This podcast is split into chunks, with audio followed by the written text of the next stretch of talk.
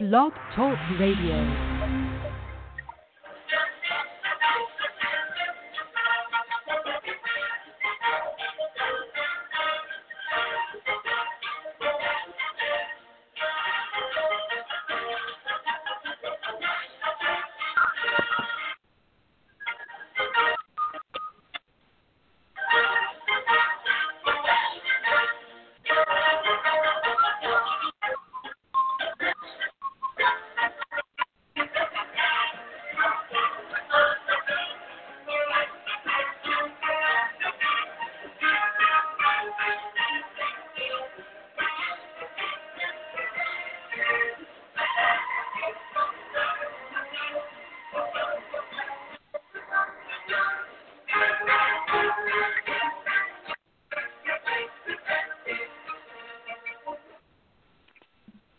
Tonight we'll go back in time to seasons past, when 22 men graced the rugged fields of yesterday, fighting for one more first down, one more yard gain, one final score which would bring victory after 60 minutes of battle on the gridiron. Tonight we'll explore the world of gridiron greats. Welcome to Gridiron Greats Football History and its Memorabilia on the Gridiron Greats Publishing and Broadcasting Network in conjunction with Swick Enterprises. We're live from the Wallingford, Connecticut home of Gridiron Greats magazine. And I'm Bob Swick, publisher and editor of Gridiron Greats magazine, and I'll be your host for the show. Gridiron Greats is the only publication in America which focuses upon the history and memorabilia of the North American football game since its inception in 1869.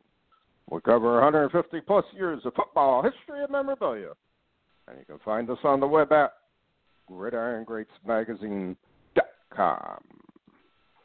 It is at this time I'd like to introduce my co host.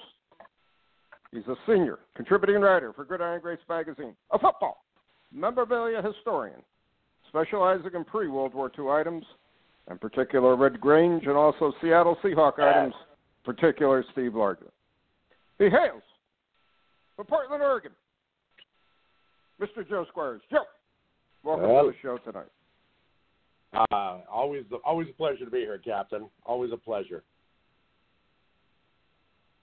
Joe, it's good, good to hear from you again, and it's good being on the air again with another show. And I'm going to start off by telling our audience tonight we're going to do something completely different.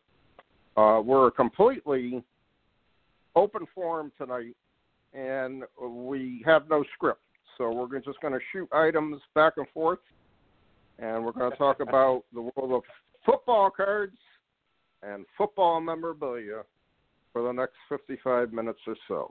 And I'm going to lead off tonight. Two things. One first uh, area, uh, I'd like to express my deepest sympathies to the Sayers family. The Chicago yeah. Bears running back legend Gale Sayers has passed away and um, that happened today. We're broadcasting this show on September 23rd, and again, what an icon, sorely mixed, missed uh, in our football world. Great, great human being, great player. Uh, just all around, just uh, a part of uh, another part of my youth that has yeah. passed once again, and uh, I distinctly love and always will love the period of football from 1960 to 1969. Yep. I grew up with it. The college, the NFL game, the American Football League game. It, it was the Continental Football League game.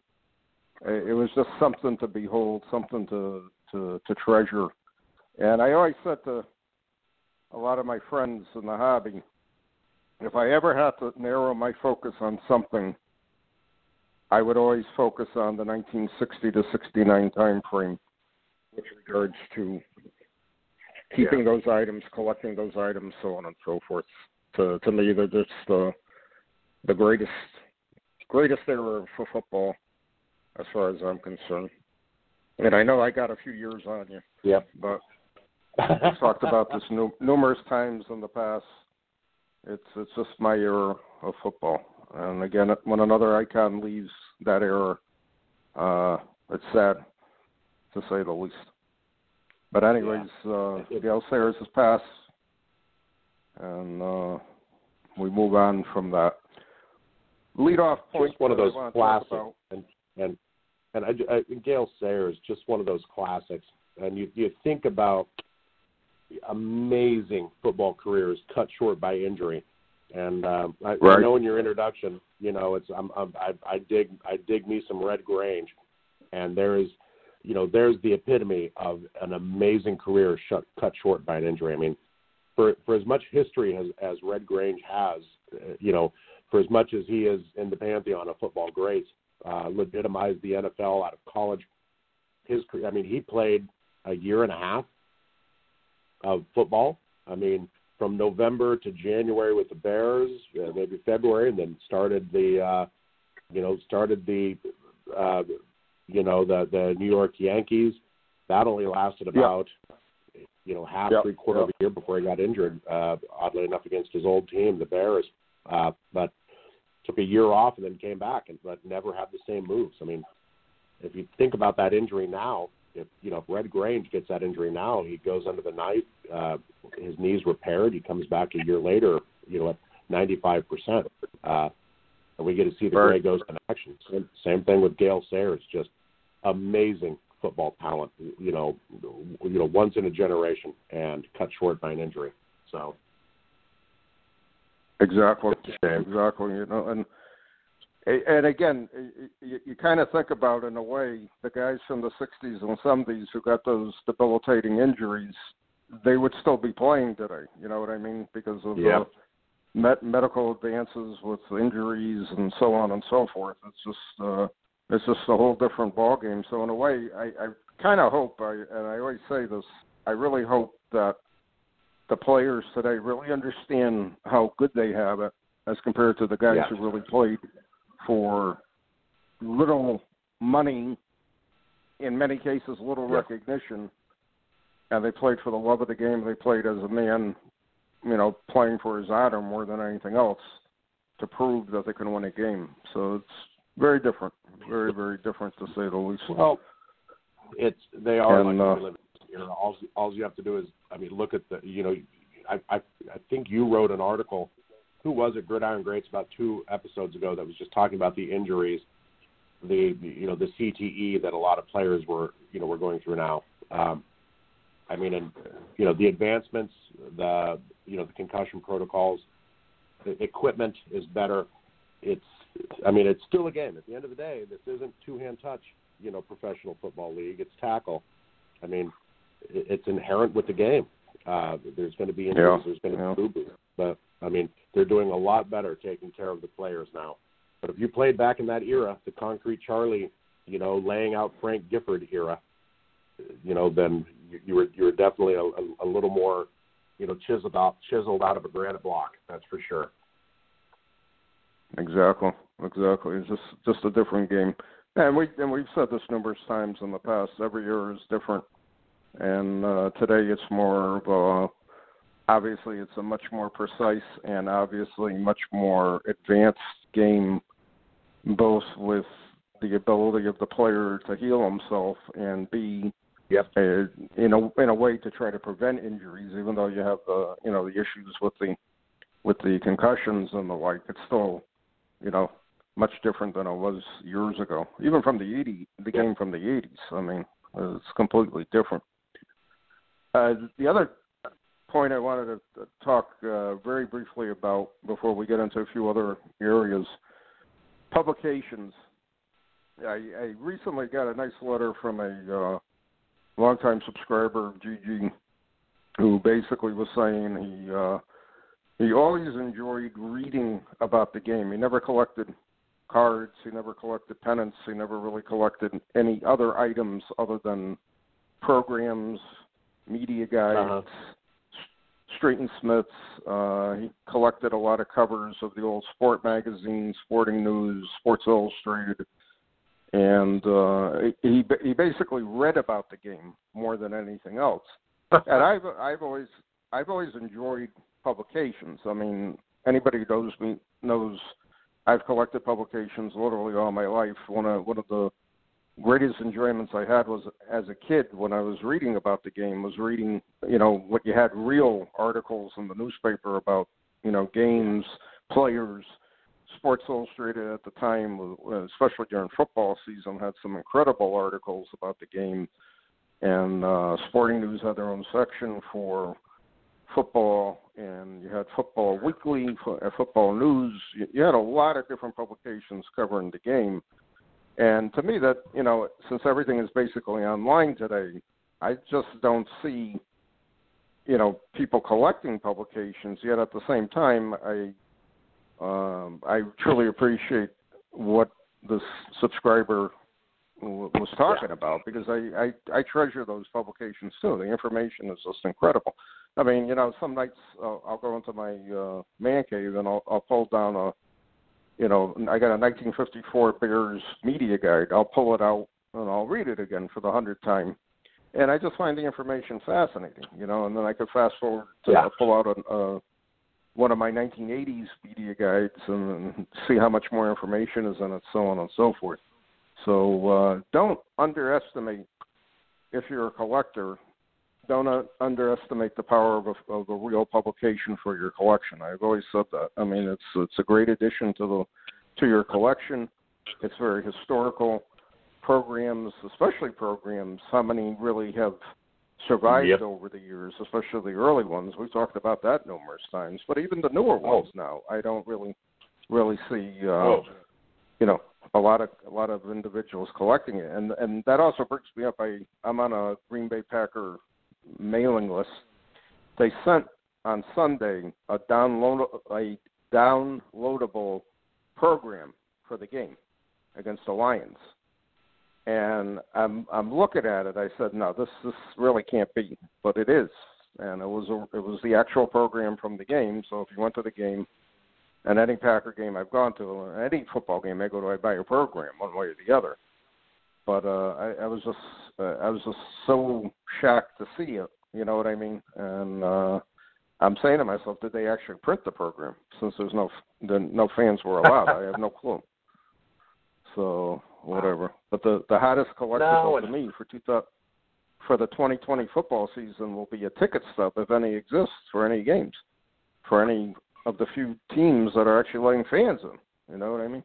Yeah. So no, and I interesting obviously I, I I I enjoy collecting programs from old games, and uh, I mean you know Grange, Thorpe here, and uh, I've got a couple of uh, Portland Rocket programs from the old AAFC, oh wow, and uh, obviously I live in Portland, and it is fascinating to flip through a program. You know, Portland, Oregon is not the you know the you know the the hub of football greatness like Green Bay is. Right. Uh, so not steeped in history. It's but it's it's really cool to look through an old program and look at the old advertisements and like, oh, that place is still there. I mean, from 19 you know 42. Uh, yeah, it, it's it's very cool. Um, and, and I I just like you said, I really enjoyed going through and looking at old programs and uh, and reading them and reading the ads and uh, you know uh, you know the recaps from the previous days. I don't know. It, it's I, I miss the sports section, like you said. yeah, exactly. I mean, it's uh, it's it's it's history that you're reading and it's history you're holding on to, and and I, you know, again, it's a, um, many collectors appreciate it, but I. I just throw that out again to you know don't overlook a program even if it's a newer program yeah. because uh you know I I I'm kind of concerned to see how many are actually going to survive especially if more and more, um, you know, uh, hopefully next season will be normal and everybody will be going to the games yeah. again. But who's gonna who's buying what, so on and so forth. So it'll be interesting to see how it plays out. But I've always loved paper items. I've always loved publications. And uh, to me, you get you just read history. I mean, that's what it comes down to. It's just uh, it's very very interesting to yep. to uh, to to read and to look at. All right, we're gonna hand off. I'm going to hand off to you because uh, you got a pretty interesting item you want to talk about in an up in the auction. Yep. Well, uh, I hope I'm not outing anyone, but the Memory Lane uh, auction uh, just hit, and uh, we'll talk about auction anticipation later. there's a little uh, you know a, a little bit of a desert wasteland of, of auction that just you know hit you know a, little- a little bit ago. Uh, but uh, Memory Lane auction that just opened a week ago has a very rare, very cool card that is close and dear to my heart. The 1929, 1930 Roger, Rogers Peet Red Grange card number 31. And we've talked about the uh, the Rogers Peet set here on uh, Gridiron podcast a few times. You know, it's uh, obviously it was a, it's a, our, one of our favorites, local. You know, a, a you know local uh, you know issue. Rogers Peet, uh, you know, uh, you, uh, stores. You came in, you got an album, and I think Carl Lambadella. I always slaughter his last name. I apologize, Carl, but Carl's uh, been good enough to send. He has, he has scans of the uh, of the album that came in. So it's a sports album. You the Ropi- Ropico, uh, you know, uh, club, and then somewhere in there, you know, they had squares, and you uh, you you came in, you bought something, and you got the you got the card, and you glued it into the album. Right. So you picked the album, turned it in. There are for the entire set, there are four football stars. Number 33, Ken Strong. Number 31, Red Grange. Number 41, Red Chris Cagle, and uh, number 37, Ed Whitmer. So, and uh, you know, Carl has a you know a picture of the album, the picture of where the the square where the football stars go, an explanation of the Ropico set, uh, and uh, obviously the two most sought after are the Ken Strong and the, and uh, you know the Red Grange. Uh, Mm-hmm, mm-hmm. we're we're pretty sure there are about three of these uh, 1929, 1930 Rogers Peet Red Granges in existence. Uh, I'm lucky enough to have one. I bought it from the Mike Blaisdell collection, so I'm incredibly proud of that provenance. And then here's the Mhm. second PSA one here for sale. There's a third one that's graded by SGC, but uh, two PSA and one SGC, SGC so three known. Uh, so here's a, an incredibly rare one of three card that's up for sale, and it's just it's kind of cool to see. And uh, it's currently at 38.50 plus vig, but a beautiful rare card of a beautiful rare athlete who stamped his name on the NFL. Uh, I just I, I absolutely love seeing these cards come up. Uh, it's pretty cool to see. Let me- I hope whoever's bidding put on you it, on- let me put you on- Let me put you on the spot, Joe. What do you what do you think, or what price range do you actually have a gut feeling that's going to go for finally with the uh, premiums? I believe this same card sold. I was on uh, sold in BST two years ago. Uh, I was talking to John Spano over the weekend about something else. He and I love to love to call and talk, and and he couldn't remember. Uh, he he couldn't remember, and I'm like, man, Yeah. I want your life where I can't remember the rare and beautiful cards that pass through my hands. but Yeah, uh, I, I believe the same card Colt sold for eighty four hundred dollars at uh, at BST two years ago. So my guess Wow. is it takes two to bid it up that high. So somebody obviously bought it and you know decided it didn't fit their collection and moved on. So if you take it one one bid less than that, there's your other buyer. So my my guess would be, you know, uh, my guess would be six thousand plus the plus the twenty percent big. So call it seventy two hundred dollars. Okay. Okay. Okay. Because I was I was saying to myself when when I was looking at that too, I was saying saying to myself, it's probably going to go between six and eight. That's what I figured.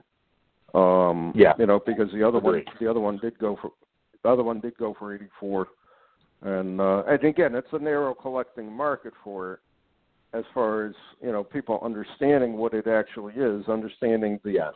you know how how rare it is in in, in the hobby and uh you know again it's uh it's an amazing card to say the least Yep. so Wow. uh how now how many how many are there in, in existence the, uh, i know we talked about that a long time ago Three uh, when when Two was PSA and one SGC. I have one PSA. Here's the second, and there's an unknown SGC out there. But all right okay Whatever it is. that's what i thought yeah, all right but so it's it's beautiful. I mean, uh, beyond- know, one of the uh, main people, one of the main names in football. You know, Red Grange, and one of the rarest cards you know, for for him, and this is it. It's I'm on I'm on uh, Yep. memory lane right now, just looking at it. It's pretty cool. That's amazing, truly amazing. And and again, this this you know I I try to put things in perspective as far as pricing is concerned, and I and I understand how the market. You know, I I I'm- not naive about the market, but you could have a Tom Brady card that would go for over a hundred thousand dollars, and here you got Red Grange, uh, uh, almost a hundred year old card that's going for ten percent of that. You know what I mean? it it just it truly amazes me to to see these variances in the hobby as far as pricing for certain cards and certain items Yep. of memorabilia. It's just uh, mind boggling to me. Mind boggling. I couldn't agree with you more, Captain. uh, put me in that list of people who, uh, yeah, put me in that list of people who don't quite understand, um, you know, why a you know 2000 Bowman Chrome card of, you know, of uh, of Tom Brady goes for a hundred thousand dollars. Um, Yeah. uh, I, I don't. It, it, I, I think there's people who understand history, and then there's people who, you know, I don't know. I mean, who knows? There's, you know, to me, there's you know three very rare Red Grange cards: the Star Player Candy, the Rogers Peet, and the 1926. You- Uh, you know his, uh, you know the the 1926 Spalding. So, It's amazing, truly amazing. so the, But the, it- it'll- the, the trifecta. Yeah. It, it, it to me it'll be interesting to see where it ends up and if if, if there's somehow a, bid, a bidding war on it out of the blue, uh, you know, that really drives up the price of it. And uh, you know, again, that's good for the hobby, bad for the people who are bidding against each other. But in any event, it's it's it's uh, you know how an auction works, which also leads us to, to think about and look at. You know, what happens if you're in a heated bidding war in an auction for a card you must have and you don't win it? I mean, what do you do? I mean, uh, When's the next time You know, see that? what- Yeah. how do how do you react to something like that? I mean, I Yeah. I you know my the auctions I bid on, I really I've really never gotten caught up in in any type of bidding war for you know really anything because again my my focus is a little different than than other collectors, so on and so forth. But how do how do you really react to something like that? And I know, I know you were in a, Yeah. a few battles over the years. You know, what what are your thoughts on that? Oh, no, no regrets, Bob.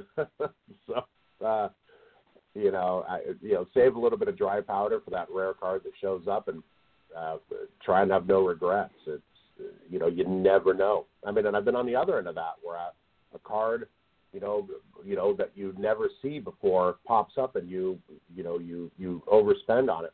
And then two years later, another one comes up and you know goes for half of it. But hey, you, you never know. I mean, Yeah, you know, take those 1926 Pottsville Maroons postcards. You know that uh, you know you know Jeff you know was- and I were talking about you know a couple shows ago. Those are incredibly rare. There's you know one to four you know of each card, if that. Uh, so I mean, when those come up, you gotta you gotta snag them. I mean, and well, what if you know what if hiding in a closet somewhere there's another? I mean, you can what if these to death, but yeah, you know, some of these Yeah. things are so rare. Uh, I was exchanging PMs with, uh, you know, private messages with Carl like a month ago, and there's rare, and then there's expensive. I mean, you know, if, if you want a Nagurski, you know, you can go out and buy one. If you want a PSA Yeah. 8 Nagurski, uh, well, there's only six of those, and you know they're very closely held, so you're not going to be able to find it. If you want a, you know, 1928 you know, star player candy, you know, red Grange, you, you know, it's rare.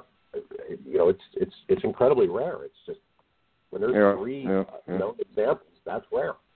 Uh, the Spalding, the Grange Spalding, there's uh, what six examples of that. But uh, uh, all right. Span- Spano Mike Blaisdell wrote a uh, you know a you know an article for Gridiron Greats in 2012 on the uh, 1928 Yep. Dockman Star Player Candy. Uh, I keep a copy of that. I have little folders in my you know my my my hobby you know to talk about the you know the different sets. So I, I tend to take pictures of things and save them when I you know when they come up. But it's Yeah, pretty interesting. It's it's Yeah, it's, yeah. it's fascinating. It's, and to me, I I look at you know a Rogers Peet issue. I look at the Mayos. I look at the 35 Yeah. Chicles.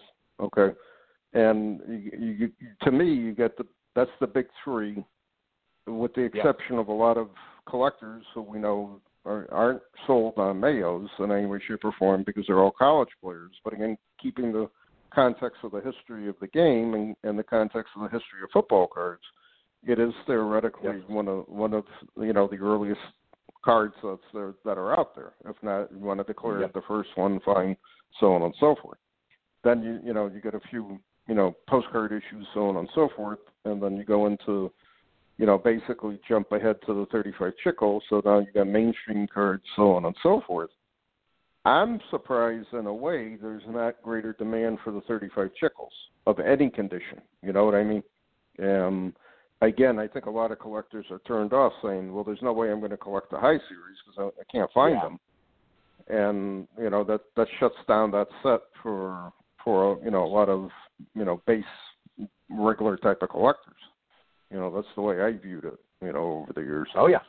but uh, Oh yeah. and especially I when made it when they started. Seventy-five or eighty. Go ahead. Yeah, I made it about eighty percent of the way through that set, and uh, eventually got frustrated. I I had a lot of. I had the Nagurski.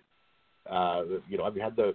You know, I, I had the Master Son. I had a. I, I was missing the the Bo Molenda and the Tosi.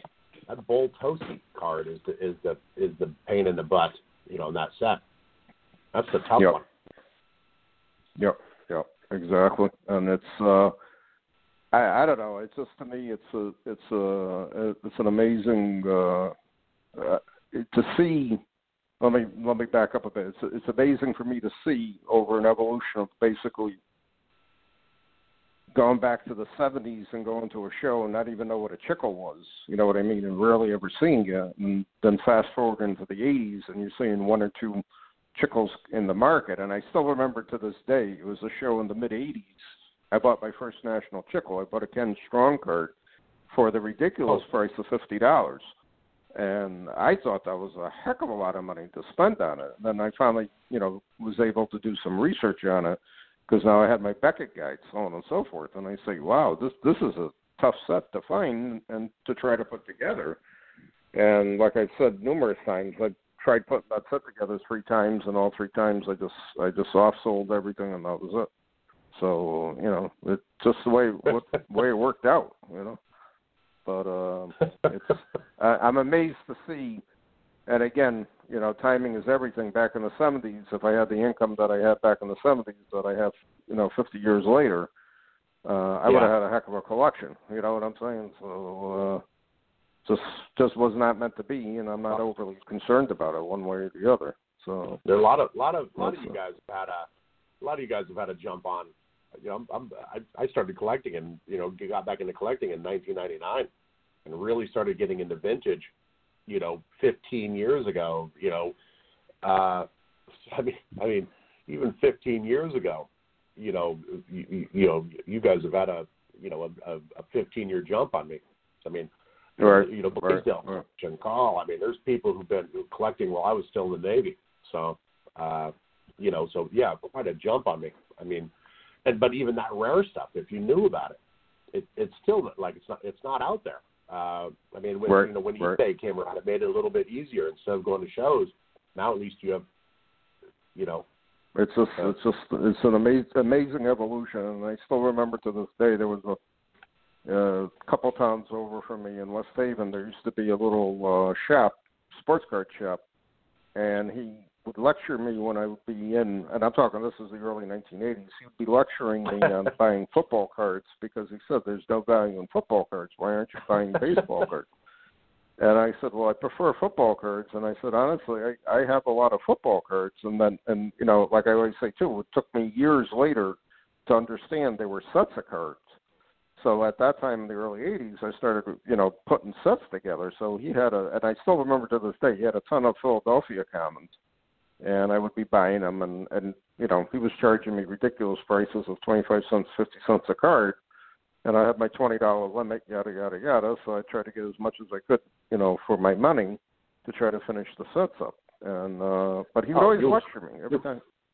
you know, Every time I about walk being into the shows place. and, and you- you're talking about being at shows and finding football in the, in the trash or some guy, you know, you you Yeah. seeing it on the table, like, what do you want for that? It's like, I don't know, give me a buck, just get it off my table. Yeah, exactly, exactly. I mean, I go to a Yeah. show and and the dealers, you know, they would look both ways and they say, "Here's a cheese box, give me five dollars for it," and I would just open it up. I saw football, and that's all I was concerned with.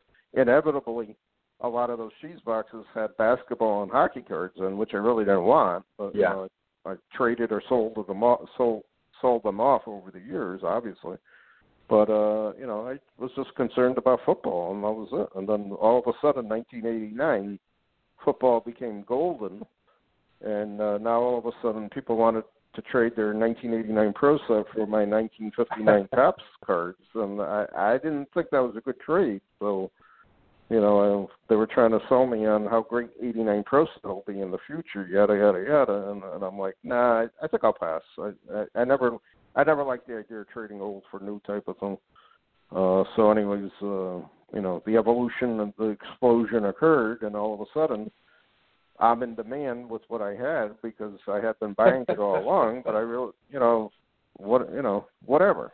I know I knew I wasn't going to retire off of it. I just collected it because it was fun, and I like football. I, I, I like football more, and I liked the a lot of the sets were small, so they were fun to to put together. You know, rather than a 700 card baseball set that was uh much more difficult to collect and at the same time Yeah. you know I, I didn't want I didn't I didn't feel like fighting with people to try to try to buy one card at a show or whatever type of thing. You know, so Yeah. I did my own thing and it is what it is and, Yeah. and that's it. I'm not gonna I have no regrets about it, you know, fifty years later of collecting type of thing.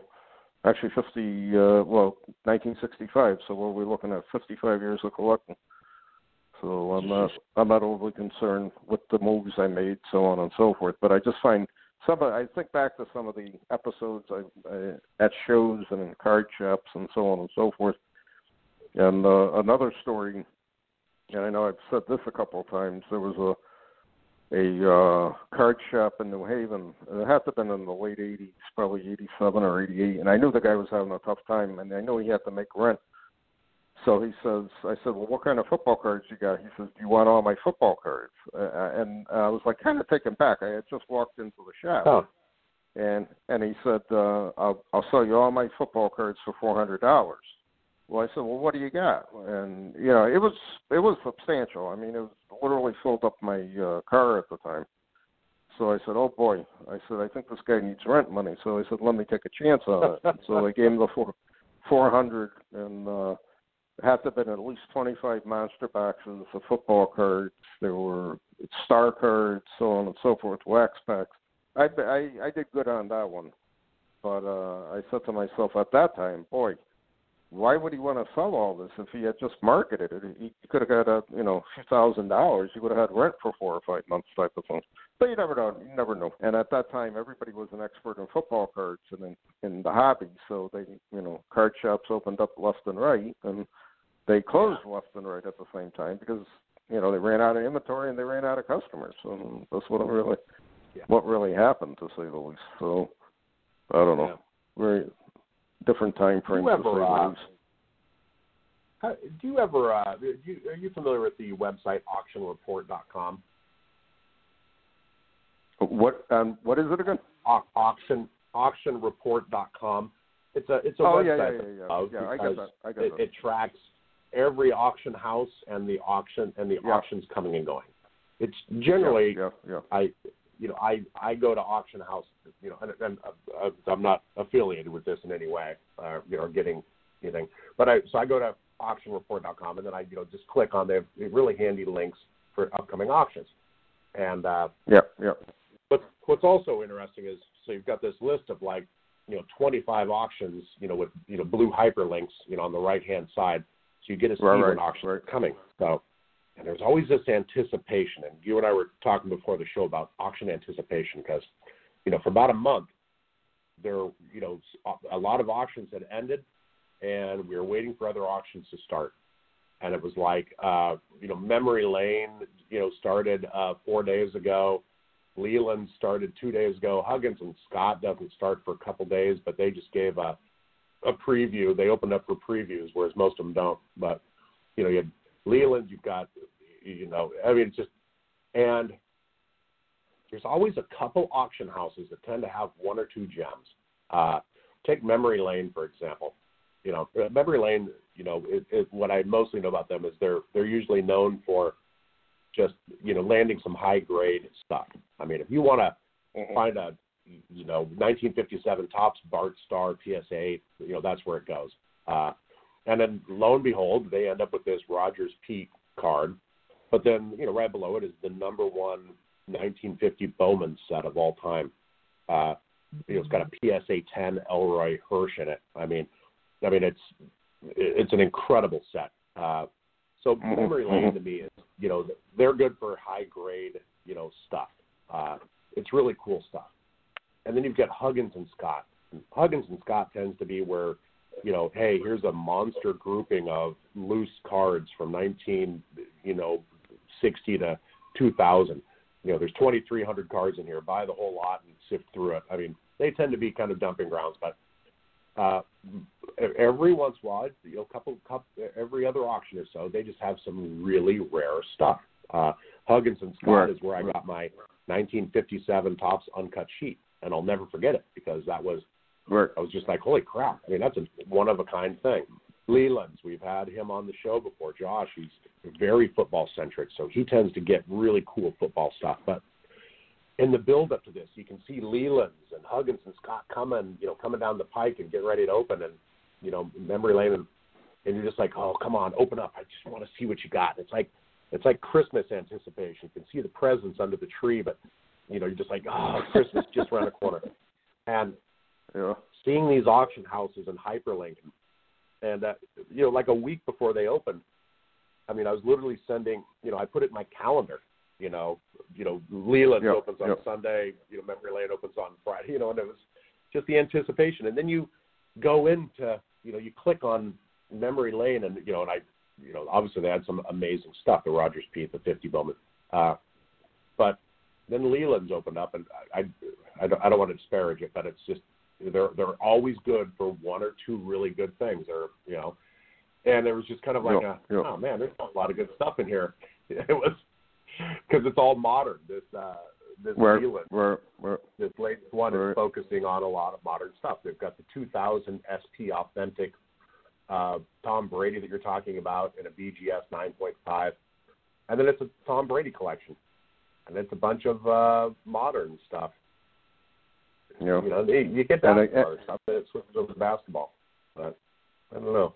To, like it, you and I were to me, oh, it's still go ahead. it's it's still interesting to see that you know there is that kind of demand for Brady, and you know here's an auction yeah. house taking it in, and they're going to you know inevitably make money on it one way or the other. And hopefully, the, the collector who's selling it is is going to be satisfied too with what he or she gets for it, and uh, you know that that's the market. I mean, again you know, it's interesting you mentioned that because I do I do get that email daily or whenever they send it at night, and then I poke around and and I basically just look at you know what I know what is going to be coming up as far as football stuff, just to see what it looks like, so on and so forth, and see if there's any you know truly you know amazing pieces like the what the Rogers Peet in Memory Lane um, card, and it's. uh in a way, to me, it's overload almost because you got so many auctions going on at all times. Yeah. And, uh, how do you keep up with it, and where do you focus on, so on and so forth. And uh,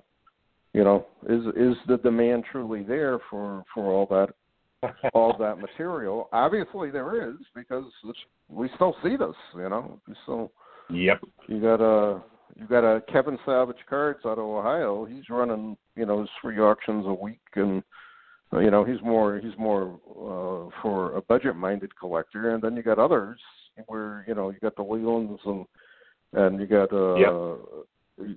you know you got you got big ticket items with for for bigger collectors. So it's it's it's interesting to see the the sheer mix of items. And to me I'm reading history all the time when I'm looking at a, at, a, at uh, any auction and that's why I I I always collected although I did get rid of a, a bunch of them, were, were auction catalogs, especially when there were significant football items in it. And uh, anybody who didn't collect all the BST auction catalogs, uh, as far as I'm concerned, you you really you you really got every conceivable um, you know, literally Oh. every conceivable card printed in those uh, catalogs to actually, you know, see them and and view them type of thing. So the history of it is just incredible, you know. So, uh, but again, Yeah. I always I I say, and I, I know I'm in the minority. I think there's a there's auction overload, but at the same time, people are still bidding it, so it's a good sign in the hobby. And with no shows going on, there's obviously a lot more interest in auctions than there has ever been for Yep. collectors, and uh, you know, so But it was just literally a, a kid without candy for you know for you know three weeks, and I see these three auctions. I'm like, oh, Leland's always has some good stuff. Oh, Huggins and Scott. I mean, I'm nostalgic for them just because there's always just one really cool thing. I mean, they were the ones who had the 49 Silvers YA Tittle card. I first saw Yeah. that thing like 10 years ago. I was like, what the hell Yeah. is this? I'd never heard of Silvers. Uh, and uh, Leland's just sold one. I mean, so uh, you just, I don't know. I'm just, I associate certain auctions with items that I've won or seen. And I just, I always have very high hopes for certain auctions, just having one or two really good nuggets. And uh, obviously, Memory Lane, like I said, had a, a good nugget. I mean, but you know, it's a cool item, but it's an item I have, so it's like, oh, that's amazing. I love Yeah. seeing rare stuff. But it was, uh, you know, it, it's it, you know nothing for me. And Leland's didn't have much, and and I'm like, oh man, all right, what's next? Who's coming up next? I mean, I need a, you know, need a good BST auction or something. yeah, it's Yeah. uh, it's I don't know. it's you, you you know you really you you really got to know what you're looking for. You really got to know your budget, and you really you know again it's Yep. it's amazing to see what is being auctioned and and and and the sheer volume of items that have been auctioned continue to be auctioned over the past 20 years. It, it's just it's just not not ending. I mean, to me, it's just you get at least once a year some amazing piece that comes to the market for the first time, and and Yep. uh, you know there's still still demand for it. And, uh, that's the that's the best part about it. You know, it's just uh, truly amazing. Yeah. And not to Any any uh, just any, any auctions that you think of that you're just like, oh yeah, they've always got good stuff. I mean, it it, it yeah, like Right, it used to be right. BST. I've I've really learned to like Leland's lately. So, you know, what about No. you? It's it's it's well to me it's you know again I just try to look for what's you know what to me is historical, interesting. I try to view it, and if I can get an auction catalog, I grab it, and uh, you know I keep Yeah. it with my files and and just do it that way. As far as as far as winning or or bidding, I I really haven't been bidding on a lot of stuff lately, and uh, it's just the way it is. And, and that's it. I, I, I bid on a few things in love of the game uh, auctions. I bid on BST auctions in the past, and a few other, uh, you know, smaller auction houses. And uh, you know, if I pick up something, fine. If I don't, I'm not going to lose any sleep over it. That type of situation. It was an amazing auction that happened. I think it was last year for uh, a bunch of Green Bay Packer items, and it was an auction house out of Wisconsin. And I don't remember the auction house, but I was saying the the, the pieces they had were, were were incredible, and I I pretty I got a feeling that it was whoever was there was looking for somebody local to handle it. And I said to myself, some of these pieces, if they actually had a real sports memorabilia auction house handle it, they probably would have doubled what they what they sold for. So in a way, if you if you actually saw the stuff, find out you know find out where it is, so on and so forth. You bid on it, so on and so forth. There were a lot of bargains in it, but uh, I don't remember, uh, I, and I can't grab my notes right now of uh, which auction house it, was from. But it was somebody in Wisconsin. But it was a beautiful Packers collection. A lot of a lot of publications, a lot of memorabilia. It was it was fascinating to see and view. But um, and, you know, and again, you got a lot of auctions of, of you know local auction houses that handle sports memorabilia, and they really, in a lot of cases, don't even know what they have. So you know, it's it's literally a full time job to keep track of all the auctions with everything. You know what I mean? And trying to find anything. So Yeah. uh, I know there's. I got one that's, guy that's, locally that's here. Auction Report. Yeah, Auction Report does Yeah. a really good job putting them in chronological order. It's it, you know that that I literally just like you know once a week or so just kind of click on that just to see what's coming up. Yeah. I mean, it's and and you know they they provide a great service because again, if, if I had an auction house and I was doing sports memorabilia, I'd definitely be advertising with them because uh, you know how many thousands of collectors are are, are getting that email and, and they're, they're checking out those auctions. You know, that's the key. That's the key. Oh yeah, Sh- shifting gears just a bit, uh, I had another uh, email from another collector on the show. We were talking a little bit about police sets and oddball cards, and again, the, to to me, I, I've said this numerous times. I've always liked the oddball football for whatever reason. I just thought it was very unique, very interesting. And again, years ago when I I uh, was collecting a lot of this stuff was never catalog you know, had was not in any catalog whatsoever, so I didn't know what I had. I didn't know how many cards were in this set, so on and so forth. As the years have progressed, pretty much everything's been cataloged. Uh, even though once in a while there's something that comes up out of nowhere, so on and so forth. yeah, And um, a lot of this, this email in particular, he asked me for more information about the the Fleer in action stickers, and just to let um, everybody know real quickly, 1977 and 1980, there's actually 65 different stickers for the complete set. But in 1978 and 1979, and this is what I explained in my email to him, there were uh, a, a total of 170 uh, stickers for each. What I'm, I'm hopefully I'm getting this right. 170 stickers for each year, and the backs are the, what are different because they basically made several different puzzles from the Fleer and action sets uh, for the Super Bowl of that year. And um, it, it's really exhausting to try to collect them. I know I finished the um, I and I always get them confused. I think I finished the '78 set. Now I'm, I'm finishing the uh, 1979 set, and I'm only down to missing about uh, a handful of stickers for it, which are the variations. So, anyways, um, is once you get past 1980, then you go back to a normal run of uh, one helmet and one uh, logo for each team. So it's a lot easier to collect those sets than than the uh, than the other big four years of 78 and 79, so on and so forth.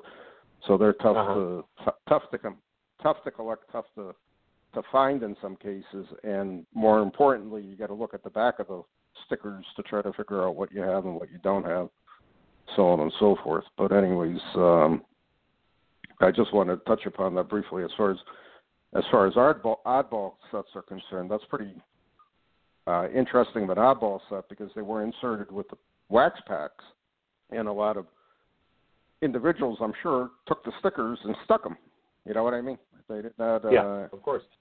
they didn't say, "Well, gee, I got to put in a pristine master set of them," type of thing. And I can I can still remember buying those Fleer wax packs in the '70s and in, in the 1980s, and you know, I'm saying to myself, "Gee, how many are in the set?" Yada yada yada. And it took me years later to figure out what the heck I actually had and and how many were in each uh, set. So uh, it's much easier from 80, uh, 1981 to 88. And 88's the last year that they made the the Fleer team in action sets, and it was uh, fun fun oddball set to say say the Yeah. least. Yeah, it's 170 in the master set, 1970 and 1979, and uh, yeah. they're Yeah. just very tough to come by. so Speaking I of just wanted to stickers, I mean that address that. amazing article in the last Gridiron Greats that was written on, uh, you know, the uh, 88 Topps football stickers.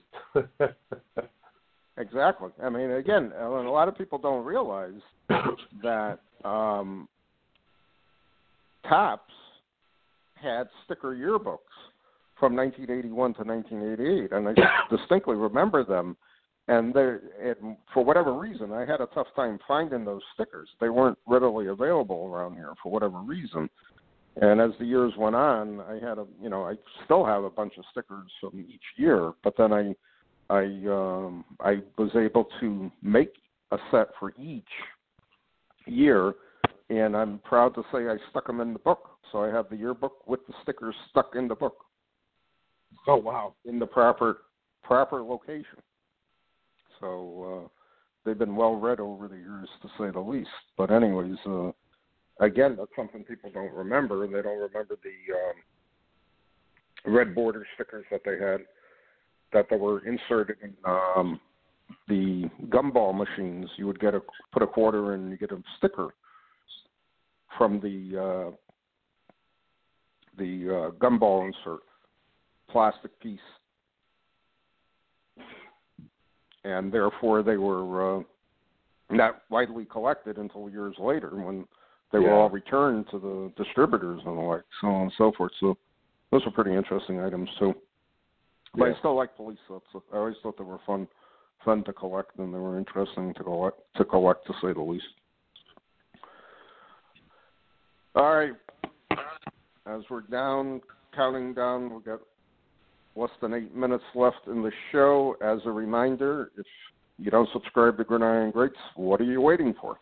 Check out our website, gridirongreatsmagazine.com, for all your back issue and subscription information.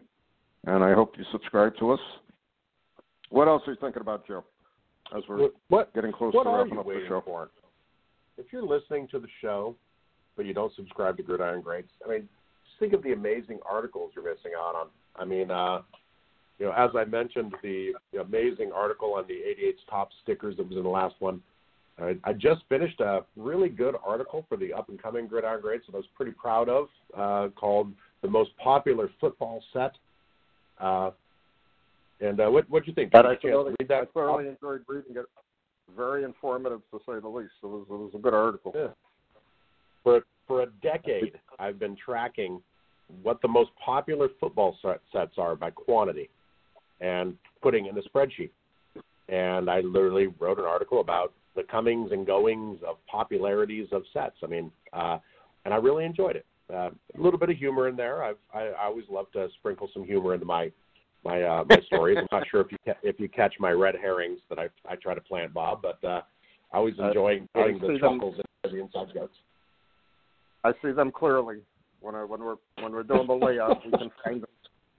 And Brenda and I, Brenda and I proof proof Gridiron Greats probably a hundred times if we proof it once. So it's uh we we we we laugh at the same stuff when we see it. So it's it's uh, it's pretty, it's pretty interesting to about- see in view. But in, but in any event, it, it was it was a it was an interesting article.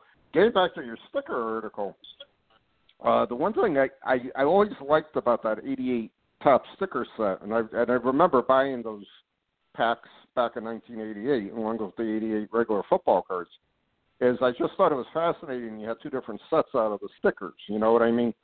And Yeah. wh- why or however they marketed it for whatever reason, uh, I think they marketed it and developed it just so you would buy a lot more stickers because you would get your stickers for your album, and you would also want to, you know, get the 67 card, Yep. six, uh, the 67 stickers of what you had there, so on and so forth. So it's very interesting uh, to see that marketing, and then basically that was the, that was it.